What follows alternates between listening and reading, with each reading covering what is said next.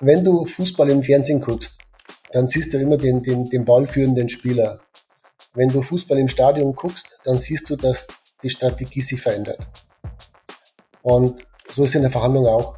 Wenn du nur, also wenn du nur auf den Gegner fokussiert bist, dann siehst du das große Spiel nicht mehr. Und deshalb braucht es jemanden, der im, der im Stadion sitzt.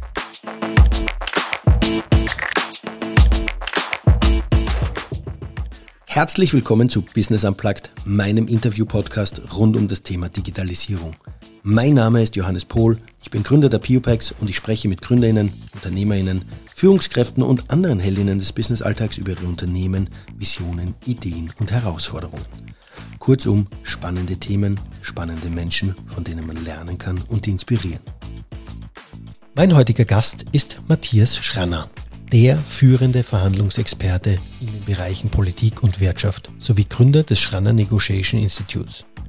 Matthias und ich sprechen darüber, ob der Rationale oder eher der Gambler die besseren Karten in Verhandlungen hat, wie Startups sich auf Venture Deals vorbereiten und diese Verhandlungen führen sollten, sowie welche Fehler typischerweise gemacht werden. Außerdem unterhalten wir uns über die Auswirkungen der Digitalisierung auf die Verhandlungsführung. Für mich persönlich war es ein sehr entspanntes Gespräch mit sehr vielen Learnings und ich bin mir sicher, für euch ist ebenso viel dabei, dass ihr mitnehmen könnt. Daher wünsche ich euch jetzt viel Spaß beim Hören der neuen Folge. Lieber Matthias, herzlich willkommen zu Business Unplugged und zur Premiere beim Podcast. Du sitzt ja gerade in New York, sprich es ist das erste Interview über den, quer über den Atlantik. Herzlich willkommen, ich freue mich auf unser Gespräch. Ja, vielen Dank für die Einladung, Johannes, freue mich sehr. Äh, ja, Matthias, ähm, kurze Vorstellung meinerseits äh, von dir. Ähm, ich glaube, die meisten muss, nicht muss ich dich nicht vorstellen, aber trotzdem ein paar Worte. Du bist der führende Verhandlungsexperte auf dem Planeten. Du warst Undercover-Agent äh, im Bereich der Rauschgift, Rauschgiftkriminalität warst an der Uni, hast Recht und Psychologie studiert äh, und warst dann noch Verhandlungsführer bei der Polizei für Geiselnahmen, Banküberfälle oder was sonst noch so in diese Kategorie hineinfällt, ähm, hast das äh, ja quasi täglich oder wöchentlich, ich hoffe doch nicht täglich, aber dann wöchentlich irgendwo wahrscheinlich ähm, äh, verhandelt, solche Situationen. Und hast aber dann vor über 20 Jahren ähm, das Schranner Negotiation Institute gegründet, äh, mit dem du Kunden aus Politik und Wirtschaft bei Verhandlungen unterstützt und das global. Ähm, zusätzlich haben auch noch viele StudentInnen ähm, das Vergnügen, von dir persönlich zu lernen, da du an einigen Universitäten und Hochschulen auch als Lektor tätig bist. Zwei Fragen habe ich mir gestellt bei der Vorbereitung. Die erste war, wie ist das so, wenn man als Undercover-Agent aussteigt? Man kennt das irgendwie so aus den Filmen und, und, und Serien, aber das ist ja weit weg von der Realität. Ähm, hat man vorher einen Decknamen, kann man nachher normal weiterleben oder ähm, muss man sich dann komplett umstellen? Also der, der Ausstieg war bei mir relativ einfach, weil ich ja dann studiert habe. Ich bin ja dann weg für die nächsten drei Jahre. Also ich war tatsächlich ähm, geografisch und, und auch gedanklich dann die nächsten drei Jahre weg. Und das hat schon sehr geholfen. Also hätte ich tatsächlich ähm, dort weiter gelebt und wäre weiter in diesem ganzen sozialen Umfeld gewesen, dann wäre es schwieriger gewesen. Aber so war ich einfach weg. Und es ist in jedem Business, jeder, glaube ich, hält sich hier irgendwo für unersetzbar. Aber wenn du weg bist, geht's lieben ganz normal weiter. Alles klar. Also es gibt jetzt nicht noch irgendwie persönliche, also Personenschützer und irgendwie neuen Namen und große neue Wohnorte.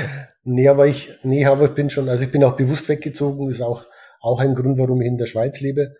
Ähm, man findet meine Wohnung nicht. Also du siehst nicht, wo ich wohne. Es steht kein Name an der Klingel. Ich bin da so, so ähm, nicht, nicht irgendwo sichtbar. Und ist jetzt, ich lebe jetzt nicht in Angst, so ist es nicht. Aber ich, ich sage es auch nicht jedem, wo ich wohne und was ich den ganzen Tag so mache. Also ich lebe nicht undercover, aber so ein bisschen zurückgezogen. Dann ah, ja, okay. Ja, und die zweite Frage, die ich mir gestellt habe, wenn man so Interviews und, und, und Podcasts von dir hört, da wird immer die, ja, was war die, die krasseste Verhandlung, eine krasseste Situation im, im Polizeidienst äh, gestellt. Mich würde aber eher interessieren, was war eigentlich deine schönste Verhandlung und warum war es deine schönste Verhandlung? Puh, die schönste Verhandlung. Also ich finde Verhandlungen immer schön, wenn es aussichtslos ist. Wenn, wenn alle durchdrehen, wenn die Hütte brennt, wenn wenn alle glauben, dass es keine Lösung mehr geben kann, dann finde ich es schön. Und ich habe einige dieser Verhandlungen geführt und ich finde es immer schön, wenn man aus einer nicht lösbaren Situation durch eine neue Kreativität, durch neue Ansätze, durch neues Denken dann doch wieder einen neuen Weg findet. Und ich darf in den Businessverhandlungen leider nicht drüber sprechen, weil ich ja da immer in der Geheimhaltung stark verpflichtet bin.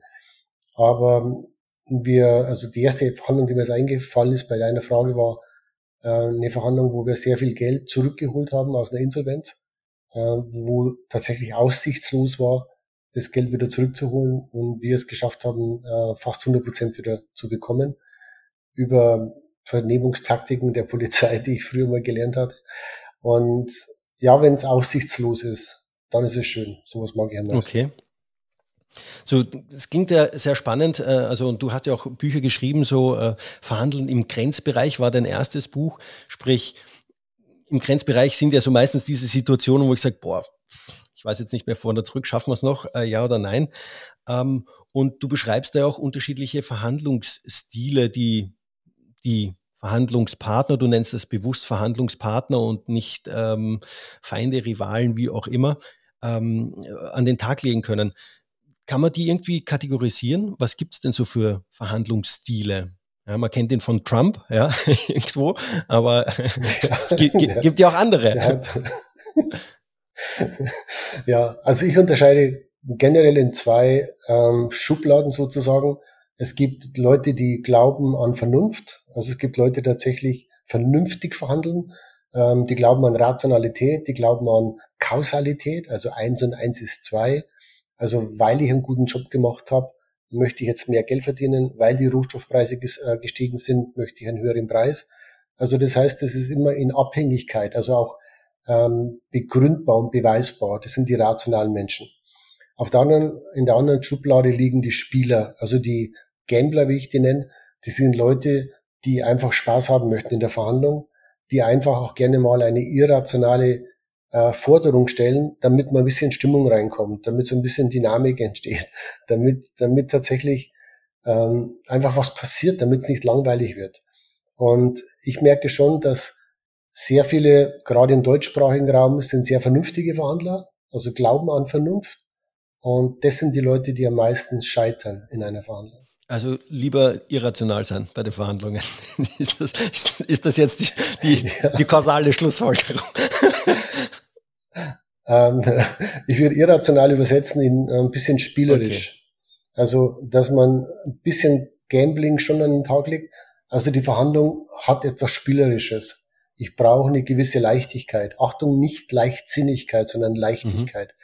Also ich brauche eine, eine, einen Zugang zur Verhandlung, dass ich natürlich gewinnen möchte. Aber wenn ich gewinnen möchte, muss ich bereit sein, was zu verlieren. Äh, und das gehört zur Verhandlung dazu. Also wer nicht, wer nicht verlieren kann, darf auch nicht verhandeln. Und die, die Kunst in der Verhandlung ist, diese Leichtigkeit beizubehalten, wenn es schwierig wird.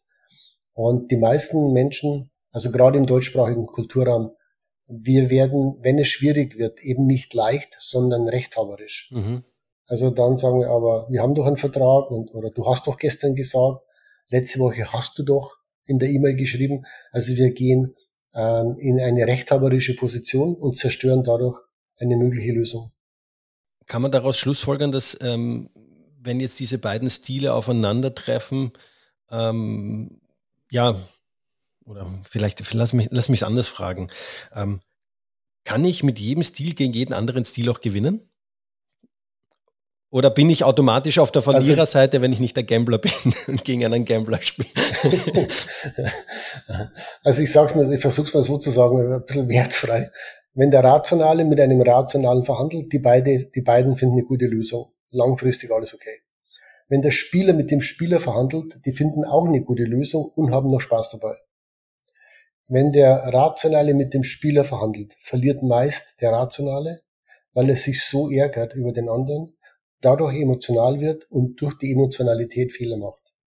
Und durch diese Fehler kommt er dann in den Nachteil. Also ganz stark zusammengefasst ist der Spieler im Vorteil. Okay.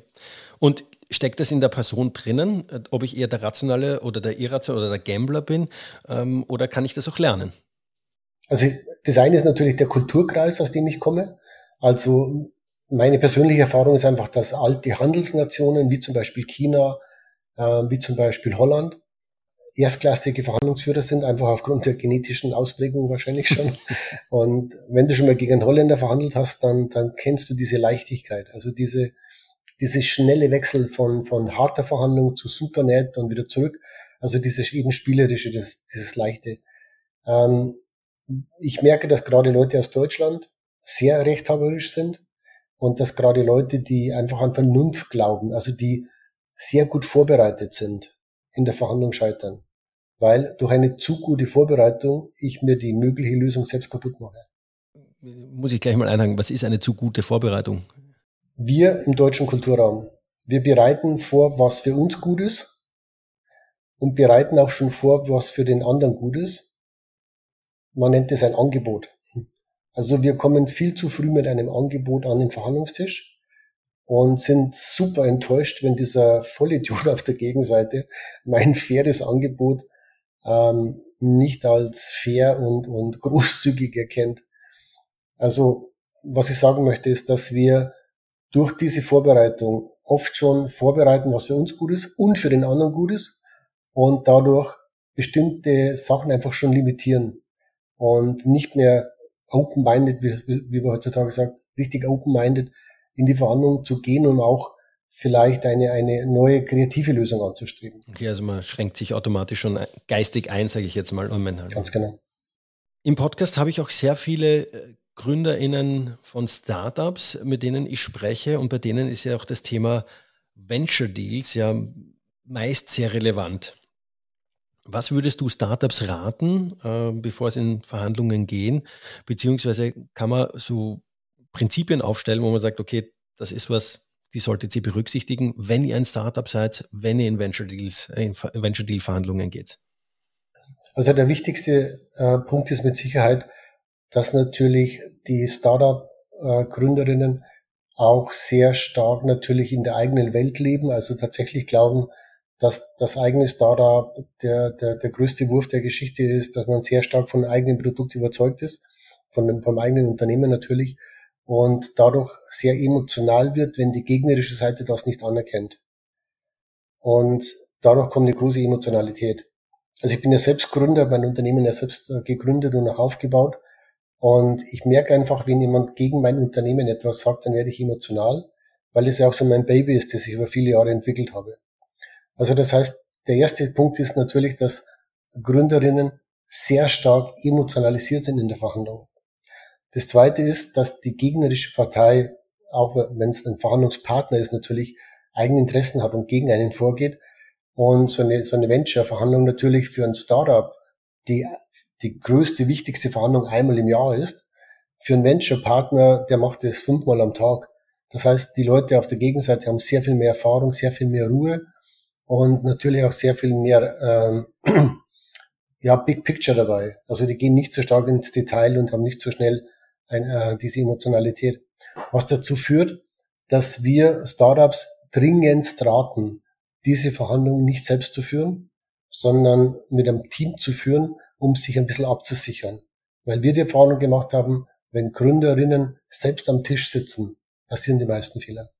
Das bedeutet idealerweise, man kommt zu dir und sagt, Matthias, ich brauche dich, ich möchte jetzt mein Startup irgendwie verkaufen oder ich äh, auch Invest Investmentrunde, was genau. auch immer. Also, und dann sitzt du mit am Tisch und, genau. und, verhandelst das dann direkt oder bist du dann so stiller Beobachter und ziehst die Leute dann raus und gibst ihnen Tipps oder bist du mit dem Knopf im Ohr oder wie, wie kann man sich das vorstellen?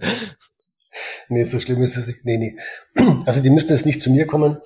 Ähm, die können natürlich zu uns kommen, zu unserem Institut natürlich, weil wir natürlich sehr viele äh, Verhandlungen anbieten. Ähm, wir, also wir, wir bieten Schulungen an für verschiedene Management-Level. Wir machen auch kostenfreie ähm, Livestreams zum Beispiel, jetzt in Berlin und in Zürich, wo, wo wir mit, mit Startups, mit Investoren uns unterhalten. Also wo man wirklich eben ohne, also wirklich kostenlos ähm, an diesem Wissen teilhaben kann. Aber ja, man muss es lernen, man muss sich vorbereiten. Das kann bei uns sein, aber es gibt natürlich auch andere Anbieter, es gibt andere Bücher, die man lesen kann, die man, ähm, wo man sich vorbereiten kann. Eine Verhandlungsführung ist etwas extrem Wichtiges für, das Unternehmen, für das Startup und muss deshalb auch wirklich exzellent vorbereitet sein. Aber Achtung, nicht nur inhaltlich vorbereitet sein, sondern strategisch und taktisch vorbereitet sein. Inhaltlich kriegen die meisten hin. Also Zahlen, Daten, Fakten, Excel-Tabellen und so. Aber strategisch kriegen die meisten nicht mehr hin. Also äh, strategisch heißt, ähm, steige eher fordernd oder eher kooperativ ein. Wann ist die beste Phase auf Zeit zu spielen? Wann darf ich nicht auf Zeit spielen?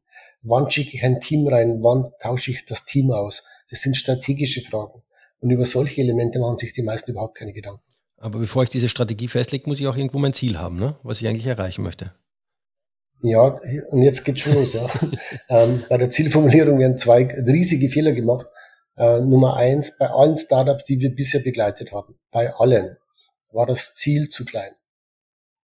Weil die Leute mit sich selbst verhandeln, also sich vorverhandeln, schon überlegen, was könnte gehen, was könnte nicht gehen und durch dieses mit sich selbst verhandeln die eigene Zielsetzung schon reduzieren. Und dann wird's gefährlich. Weil wenn ich nämlich in die Verhandlung reingehe und ich sage es mal, ich sage es mal, ich möchte, möchte dir mein Unternehmen verkaufen und ich sage es mal, ich würde es einfach mit 10 Millionen, damit wir eine Zahl haben, ich würde es gerne, also 10 Millionen, glaube ich, wäre so, wäre so ähm, okay. Und jetzt fange ich an in meinem Kämmerchen, hm, aber zurzeit ist echt schlecht gerade. Ja, also gerade die Wirtschaft und, und Ukraine-Krieg und, und so.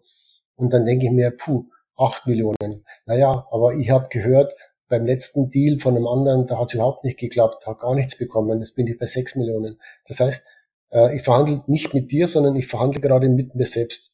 Und durch dieses mit mir selbst verhandeln reduziere ich das eigene Ziel, weil natürlich bestimmte Ängste dazukommen, bestimmte Bedenken, ähm, die mich selbst kleiner werden lassen. Das ist das Erste.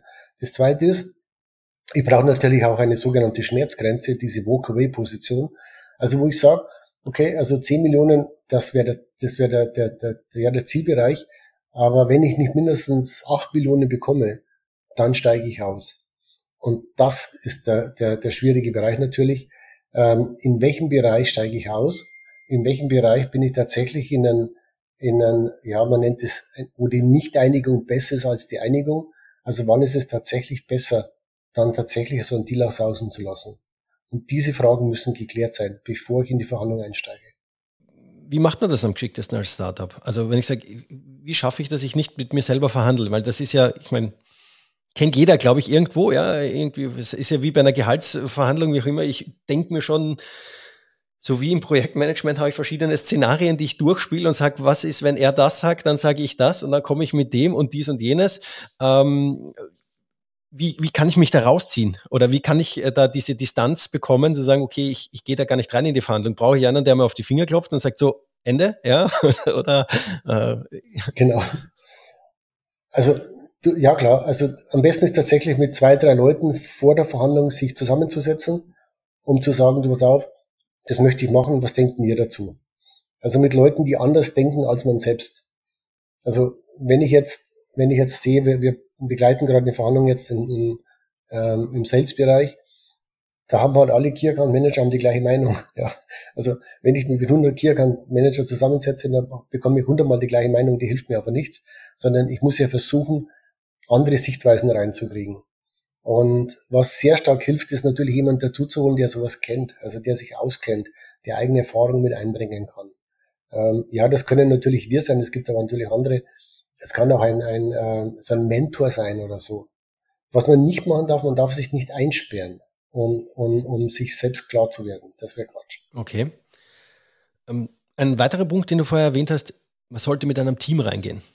Was kann ich mir vorstellen? Ist das jetzt mein, mein, mein Co-Founder, mit dem ich dann reingehe, oder ähm, gibt es auch unterschiedliche Rollen, die dann die Leute einnehmen. Also kann ja auch der Co-Founder eine unterschiedliche Rolle einnehmen. Ich sage es jetzt einmal so, wie Timekeeper oder was auch immer. Aber was sind denn so diese klassischen Teamrollen, ja, die dann da drinnen sind in so einer Verhandlung oder idealerweise dabei sind? Also, du hast das ja vorher schon erwähnt, ich komme ja von der Polizei, ich bin von, von Polizei und FBI ausgebildet worden für diese Extremverhandlungen. Und uns wundert immer, dass diese Erfahrung, die es bei Polizei und FBI gibt, dass die im Business und in Politik so wenig genutzt wird weil Polizei, FBI verhandelt man ja wirklich täglich in diesen Grenzbereichen und deshalb gibt es einfach bestimmte Regeln. Äh, diese Regeln super kurz zusammengefasst. Nummer eins, es gibt einen Ansprechpartner für die Gegenseite, man nennt den Lead Negotiator. Das ist jemand, der einfach das Handwerk der Verhandlung kann. Also der weiß, wie man eine Agenda setzt, der weiß, wie man zusammenfasst, der weiß, wie man eine irrationale Forderung äh, handeln kann, der weiß, wie man mit einer Drohung umgehen kann. Also das ist Handwerk. Du brauchst jemanden, der wirklich gut verhandeln kann und der emotional nicht betroffen ist. Also jemand, der wirklich das Ziel vor Augen hat und sich durch Emotionalität ähm, eben nicht, nicht wegbringen lässt, sondern der wirklich klar in der Birne bleibt. Es gibt einen zweiten, das ist der sogenannte Commander. Das ist jemand, der strategisch denken kann. Also der aufpasst auf das Spiel. Das wäre zum Beispiel, wenn du beim, weiß nicht, du bist da äh, nach Hamburg geflüchtet, wenn ich so sehe. Ich, ich, zieh, ich ziehe wieder zurück. Ja, ich bin Fußballfan, ja. Okay, welcher Verein? Ähm, ich bin Vienna-Fan. First Vienna FC. Vienna-Fan, okay. Also nicht, nicht, okay. Rapid oder Austria, sondern Vienna, ja. Also Okay. Das ist der älteste Fußballverein Österreichs, muss ich ja. Okay, ja dann. Also, wenn du Fußball im Fernsehen guckst, dann siehst du immer den, den, den ballführenden Spieler. Wenn du Fußball im Stadion guckst, dann siehst du, dass die Strategie sich verändert. Und so ist es in der Verhandlung auch. Wenn du nur, also wenn du nur auf den Gegner fokussiert bist, dann siehst du das große Spiel nicht mehr. Und deshalb braucht es jemanden, der im, der im Stadion sitzt wir nennen den eben Commander. Das ist jemand, der auf der Tribüne sitzt und sieht, wie das Spiel sich verändert, wie die Struktur des Spiels sich verändert. Also im Fußball würde man dann sehen, dass die Mannschaft von Dreier auf Vierer Abwehrkette umstellt. Dann weißt du, okay, da passiert gerade was. Und diesen Menschen, den brauchst du in der Verhandlung, also jemand, der wirklich ruhig bleibt und das Spiel erkennt. Ähm, also erste Rolle, Lead Negotiator, Handwerk, am Tisch sitzen. Nummer zwei, Commander aufpassen, dass nichts passiert, also das Spiel zu lesen. Und Nummer drei, das wäre der Decision Maker, also jemand, der einfach am Ende des Tages Ja oder Nein sagen kann. Founder sind Decision Maker. Decision Maker haben am Verhandlungstisch nichts verloren, weil sobald ein Decision Maker am Tisch sitzt, wird es emotional und dann passieren alle Fehler, die es gibt. Du hast diesen Begriff emotional und Emotionen jetzt sehr oft äh, erwähnt. Das scheint ja, sag ich mal, ein bisschen der Schlüssel zu sein, oder? Also die, äh, ja, klar, ja, klar. Weil wenn du, also es gibt ja in der Emotion, es gibt die zwei großen, die zwei großen Richtungen, wie du weißt. Es gibt die Leute, die im Stress in der Emotion sich eher zurückziehen, mhm. also der Fluchttyp eben. Äh, verhandlungstechnisch, das sind Leute, die viel zu früh Kompromisse anbieten. Das sind Leute, die viel zu früh vertagen, also sich zurückziehen. Ähm, auf der anderen Seite gibt es die Angriffstypen, also Leute, die im Stress vorgehen. Also wenn es emotional wird, dann fangen die an zu quatschen, verfallen in Aktionismus, die müssen was tun, also die gehen dann vor. Ähm, die Leute machen auch alles kaputt, die reden sich um Kopf und Kragen, bringen ständig neue Angebote ein, neue Optionen und machen die Verhandlung so auch kaputt. Also würde man mit zwei Teams verhandeln, wo beide Seiten tatsächlich Profis sind, dann würde man sehr schnell ein sehr gutes Ergebnis erreichen. Okay.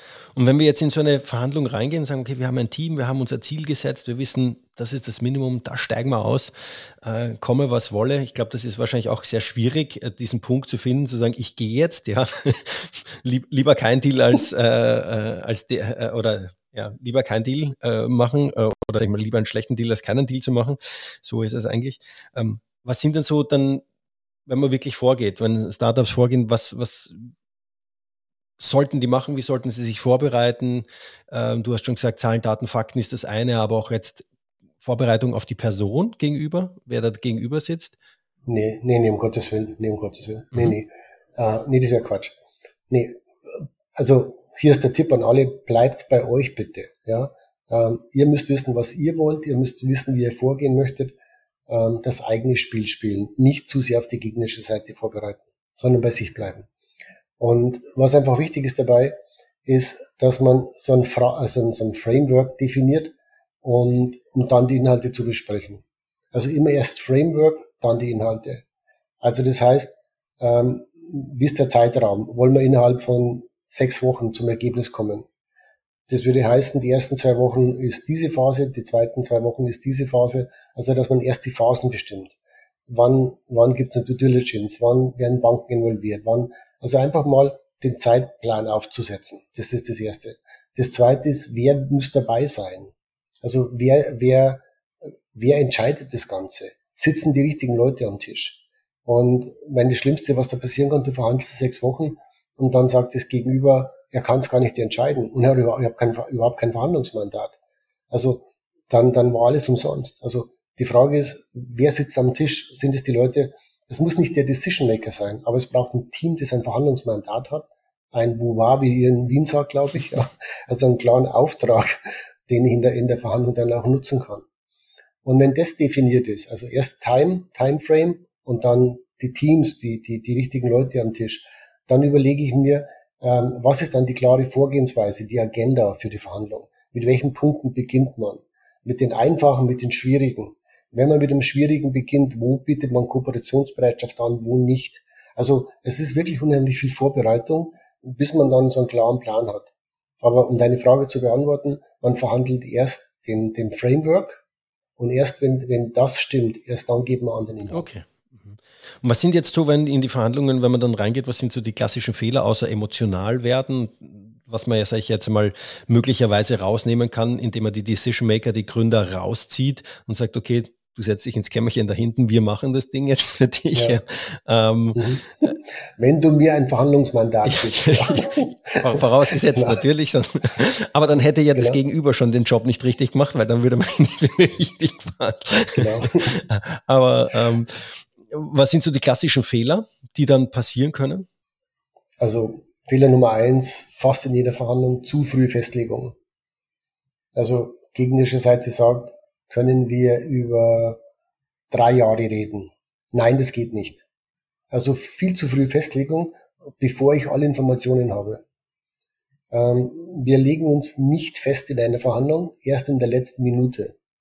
Heißt ganz, ganz klar formuliert, das Wort Nein gibt's nicht in einer Verhandlung. Ähm, das Wort Ja gibt's auch nicht. Okay. Also wir legen uns nicht fest. Also wenn die sagen, ähm, wollen wir für zehn Jahre, oder wollen wir für drei Jahre zehn Millionen. Und es ist sogar das, was ich möchte, darf ich nicht Ja sagen. Sondern da mache ich Notizen, sage vielen Dank ähm, und mache einfach weiter. Also ich darf mich nicht festlegen. Das ist das Erste. Das Zweite ist, dass, dass eine Verhandlung sehr schnell negativ wird. Also da man sagt, also würden wir das nicht bekommen, dann. Also man geht so in Richtung Drohung. Mhm.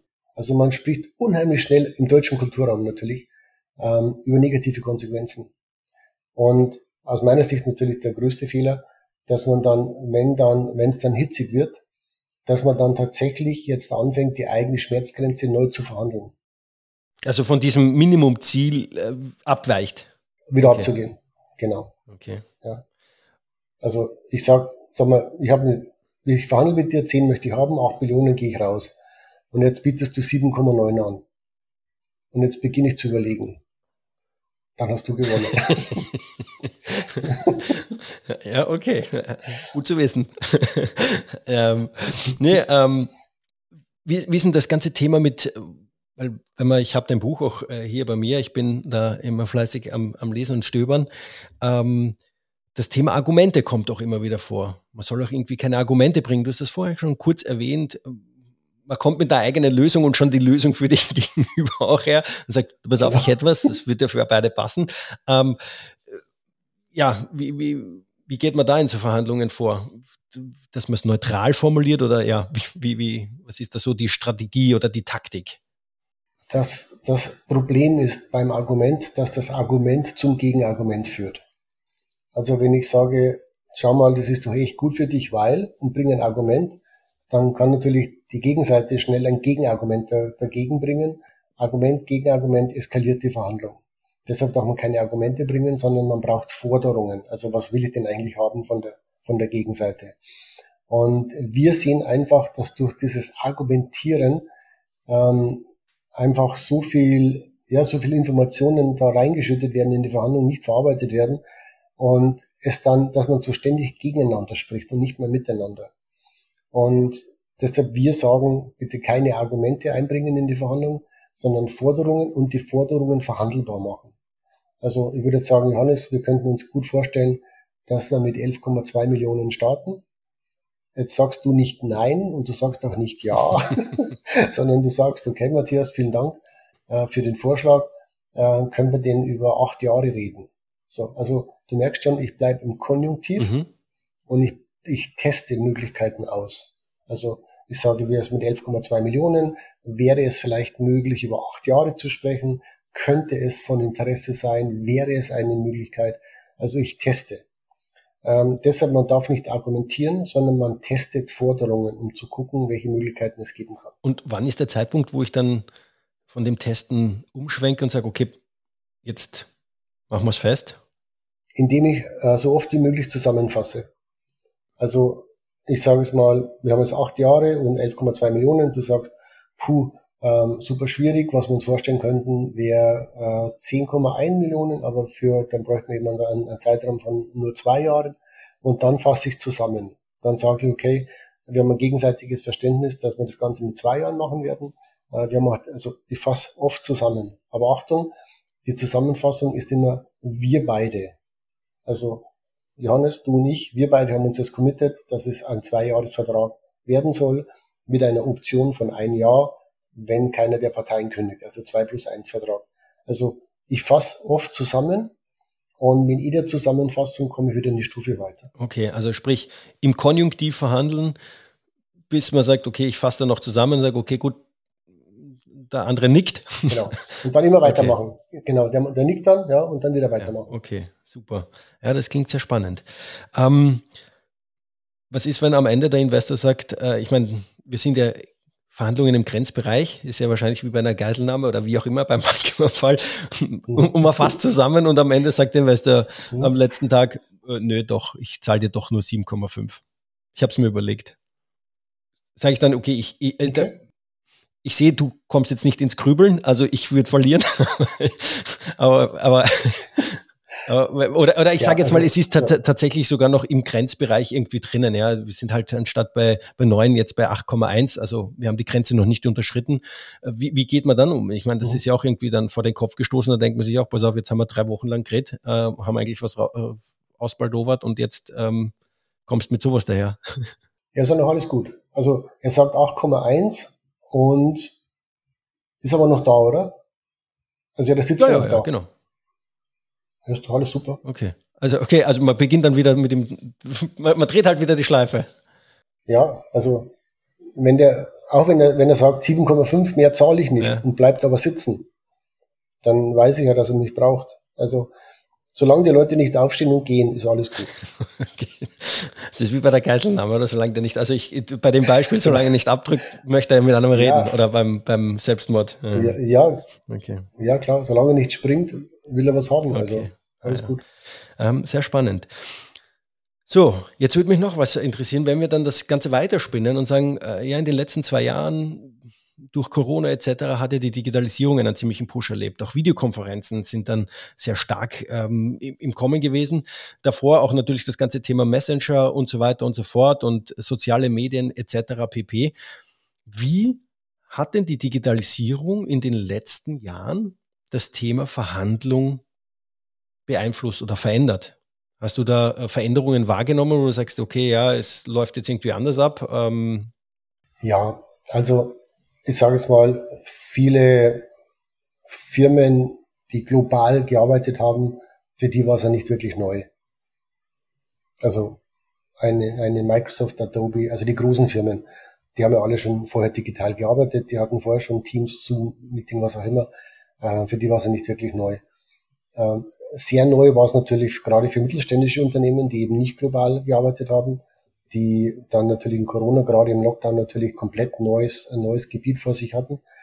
Und was man schon sieht, sehen natürlich ist, dass ähm, eine gewisse Unsicherheit entsteht, dass man natürlich sagt, ja, ich spüre den nicht mehr, ich sehe den nicht mehr so. Das Thema ähm, Körpersprache, ich finde es ne? nicht, ich find, ja, ja was Also ich finde es. ich, ich, ich sehe schon.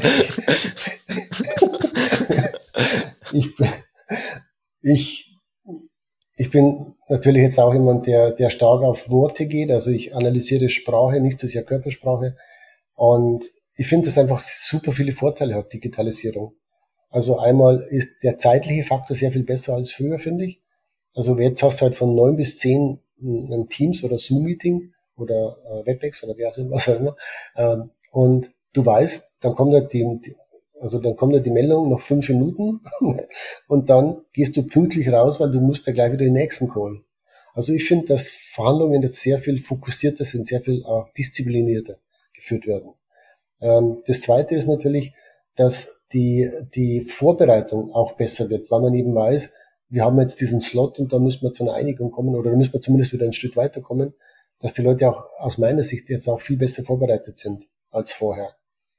Und was natürlich fehlt, es gibt eine Gefahr dabei, das ist die, wir nennen das die, die Kaffeemaschine, also dass man während einer schwierigen Verhandlung gibt es manchmal so einen Moment, wo man sagt, puh, es kommen wir nicht weiter, dann gehst du und ich, gehen wir zum Kaffeeautomaten, sagen, okay, holen wir uns einen Kaffee und dann sagt man, du Johannes, was machen wir jetzt? Also so dieses Vier-Augen-Gespräch während der Verhandlung, wo man dann einfach sagt, du, abseits von Chefs und Kolleginnen und Kollegen einfach so, du, was machen wir jetzt?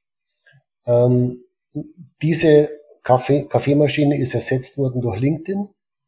Also wir merken, dass die Leute dann auf LinkedIn weiterschreiben und versuchen da eine Lösung zu finden. Also es würde es heißen, ähm, in, im Meeting, also im, im, im Teams-Meeting bin ich per Sie mit dir und spreche dich mit Nachnamen an und bleib quasi, weil da, da sehen wir haben meine Kolleginnen und Kollegen, vielleicht ist Chef, Chefin mit dabei, da rede ich mit Nachnamen an und bleib ganz formell und auf LinkedIn schreibe ich die Hand und sage, hey Johannes, was machen wir jetzt?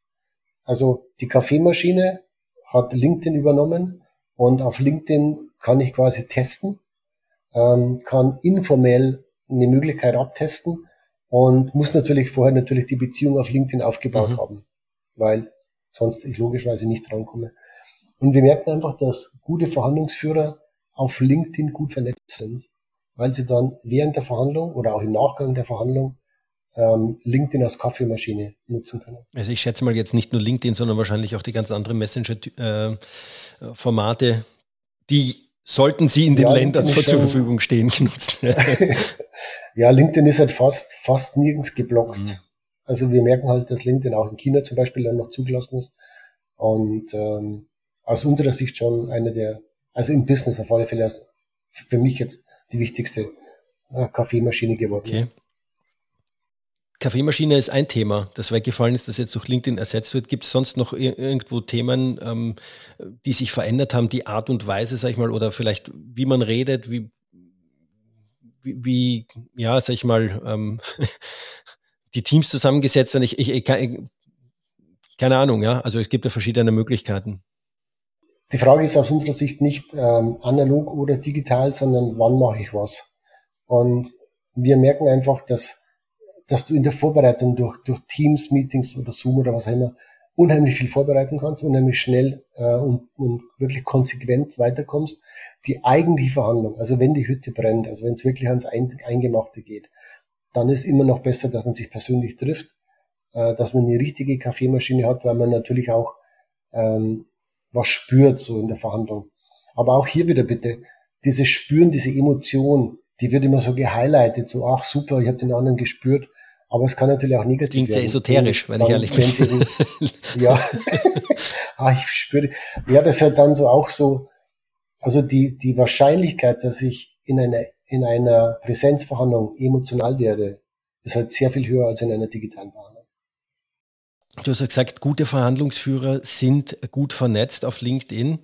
Ähm, sprich, wenn ich jetzt in eine Verhandlung gehen würde, wir sind auf LinkedIn auch vernetzt und der würde sehen, okay, pass auf, der kennt den ähm, Matthias. Ähm, ich, brech, ich verhandle gar nicht mit ihm oder ich, ich schwenke gleich die weiße Fahne, ja, und sage alles klar, ich ja. krieg's das Unternehmen so.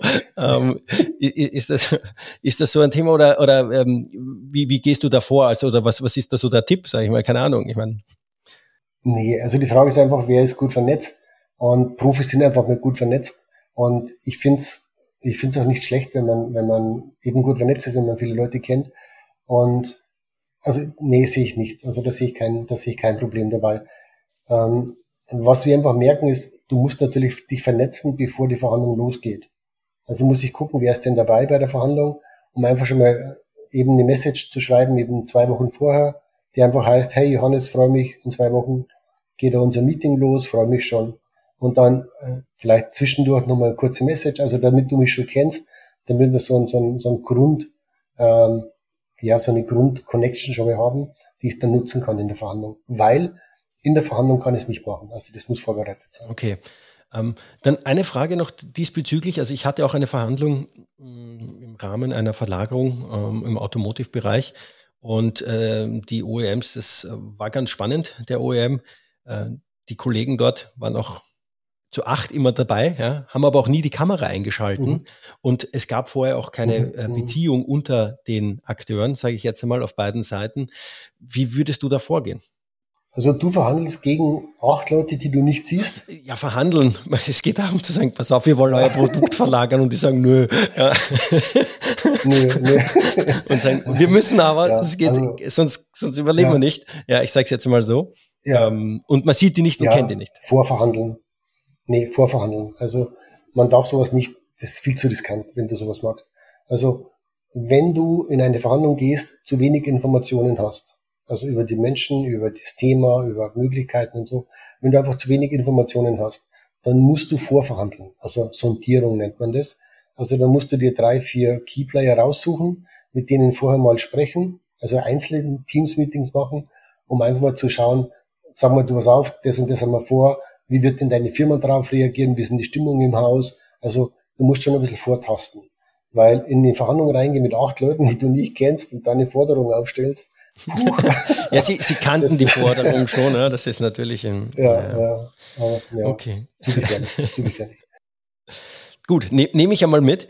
Ähm, so, da, äh, Matthias, spannende Insights, die du da ähm, gegeben hast zum Thema ähm, ja, Venture Deals und auch Verhandeln im digitalen Zeitalter.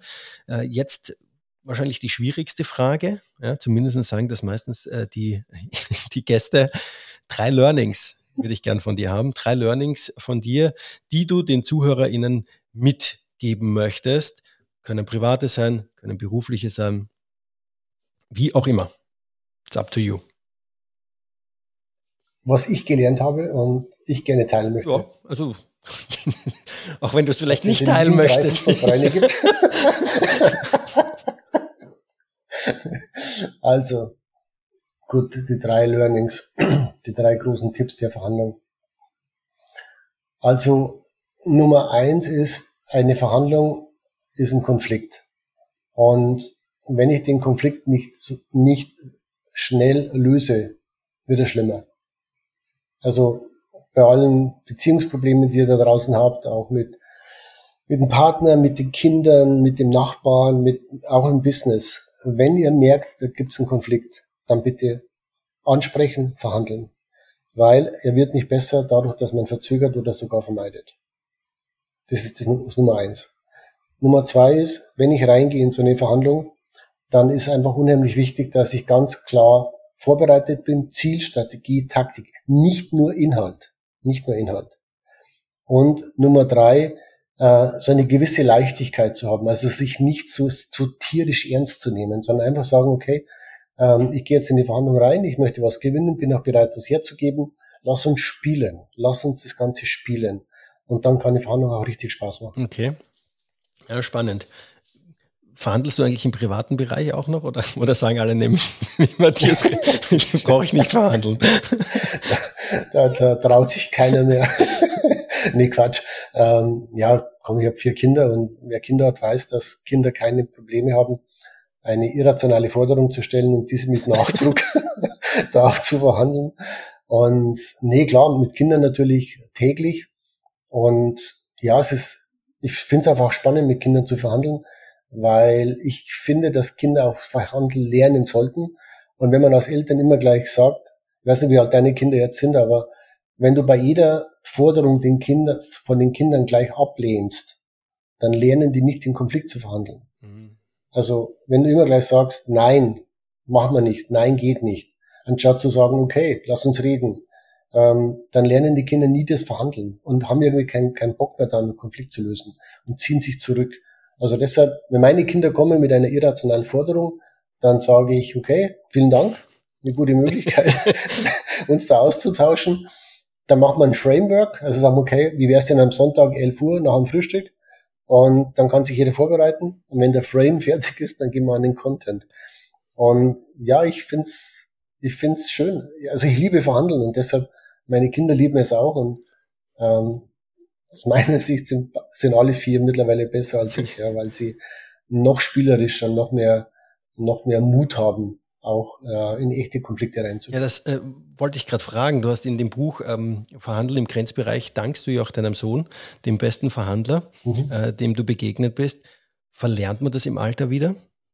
Ja, also ich glaube, dass wir einfach so sozialisiert werden, dass wir so vernünftig werden, so auf, auf äh, Vernunft getrimmt werden. Und vor allem, wir haben so Angst vor, vor, vor dem Verlust. Also wir haben so eine große Angst, dass wir eine Forderung stellen und dann unser Gegner sagt, finde ich irgendwie blöd. Und dann stellen wir sie gleich gar nicht, wenn wir so Angst haben, dass wir uns irgendwie blamieren. Und also in meinen, meinen Workshops zum Beispiel rate ich meinen, meinen äh, Teilnehmerinnen immer, dass sie am Abend von dem ersten Seminartag abends in ein italienisches Restaurant gehen und versuchen, den Aperitif kostenlos zu kriegen. Also einfach mal reingehen und sagen, hey, wir würden gerne ein Menü bestellen und freuen uns riesig auf den Abend. Könnten Sie sich vorstellen, dass wir einen Aperol Spritz auf Kosten des Hauses kriegen? Und meiner kannst da nichts verlieren. Und trotzdem, die Leute haben so eine Scheu, ähm, in so einen Konflikt reinzugehen. Und das meine ich mit spielerisch. Einfach mal reingehen, mal gucken, mal spielen und dadurch lernen, wie man mit sowas umgeht. Weil natürlich auch dieses, diese Ablehnung, damit musst du ja auch umgehen können. Ja. Und ja, aber das gehört zum Spiel dazu. Kann ich jedem nur empfehlen. Bei mir hat es vier Jahre gedauert, bis ich auf der Butzi-Hütte in Innsbruck den Schnaps am Ende gratis kriege. vier, vier Jahre lang habe ich einmal im Jahr vorbeigekommen und gefragt, ob ich nicht einen Schnaps jetzt gratis kriege. ich weiß, weiß nicht, ob das ein gutes Beispiel ist. ja, es müsste schneller gehen, aber für alle, wow. ja, für alle potenziellen Alkoholiker unter uns. ja. Ähm, ja, äh, Matthias, herzlichen Dank für das Gespräch. Herzlichen Dank für die Einblicke. Ähm, ich habe schon erwähnt, in Venture Deals für Startups, wie es in der Digitalisierung ausschaut im Verhandeln. Du hast auch ganz kurz erwähnt, zwei Veranstaltungen, die möchte ich nochmal kurz ansprechen. Im September und im Oktober, einmal im September in Zürich und im Oktober in Berlin, ganz speziell für Startups, äh, wo es Einblicke gibt, wo es Diskussionen gibt. Ähm, und so weiter. Ich werde diese Veranstaltungen auch noch einmal verlinken in den Shownotes, damit jeder sich da ähm, schlau machen kann und auch anmelden kann zu den Veranstaltungen. Werden wir uns wahrscheinlich im Oktober dann sehen in Berlin. Zumindest mein Plan. Und ähm, ja, ich freue mich. Herzlichen Dank und ich wünsche dir jetzt noch einen schönen Nachmittag, Abend in New York. Ja? Und äh, freue mich äh, vielleicht dann dich im Oktober in Berlin persönlich zu treffen. Super. Du, vielen Dank für die Einladung, habe ich sehr gefreut. Und wie gesagt, ähm, gerade Startups, gerade Investoren, es sind spannende Verhandlungen, die jetzt auf uns zukommen und ähm, kann viel schief gehen, deshalb top vorbereiten und mit viel Freude und einer gewissen Leichtigkeit einzusteigen. Danke, Johannes. Herzlichen Dank. Ciao. Das war das Interview mit Matthias Schranner. Infos zu Matthias, dem Schranner Negotiation Institute sowie den im Podcast erwähnten Veranstaltungen findet ihr in den Shownotes. In zwei Wochen geht es dann weiter. Bis dahin alles Gute und viel Spaß.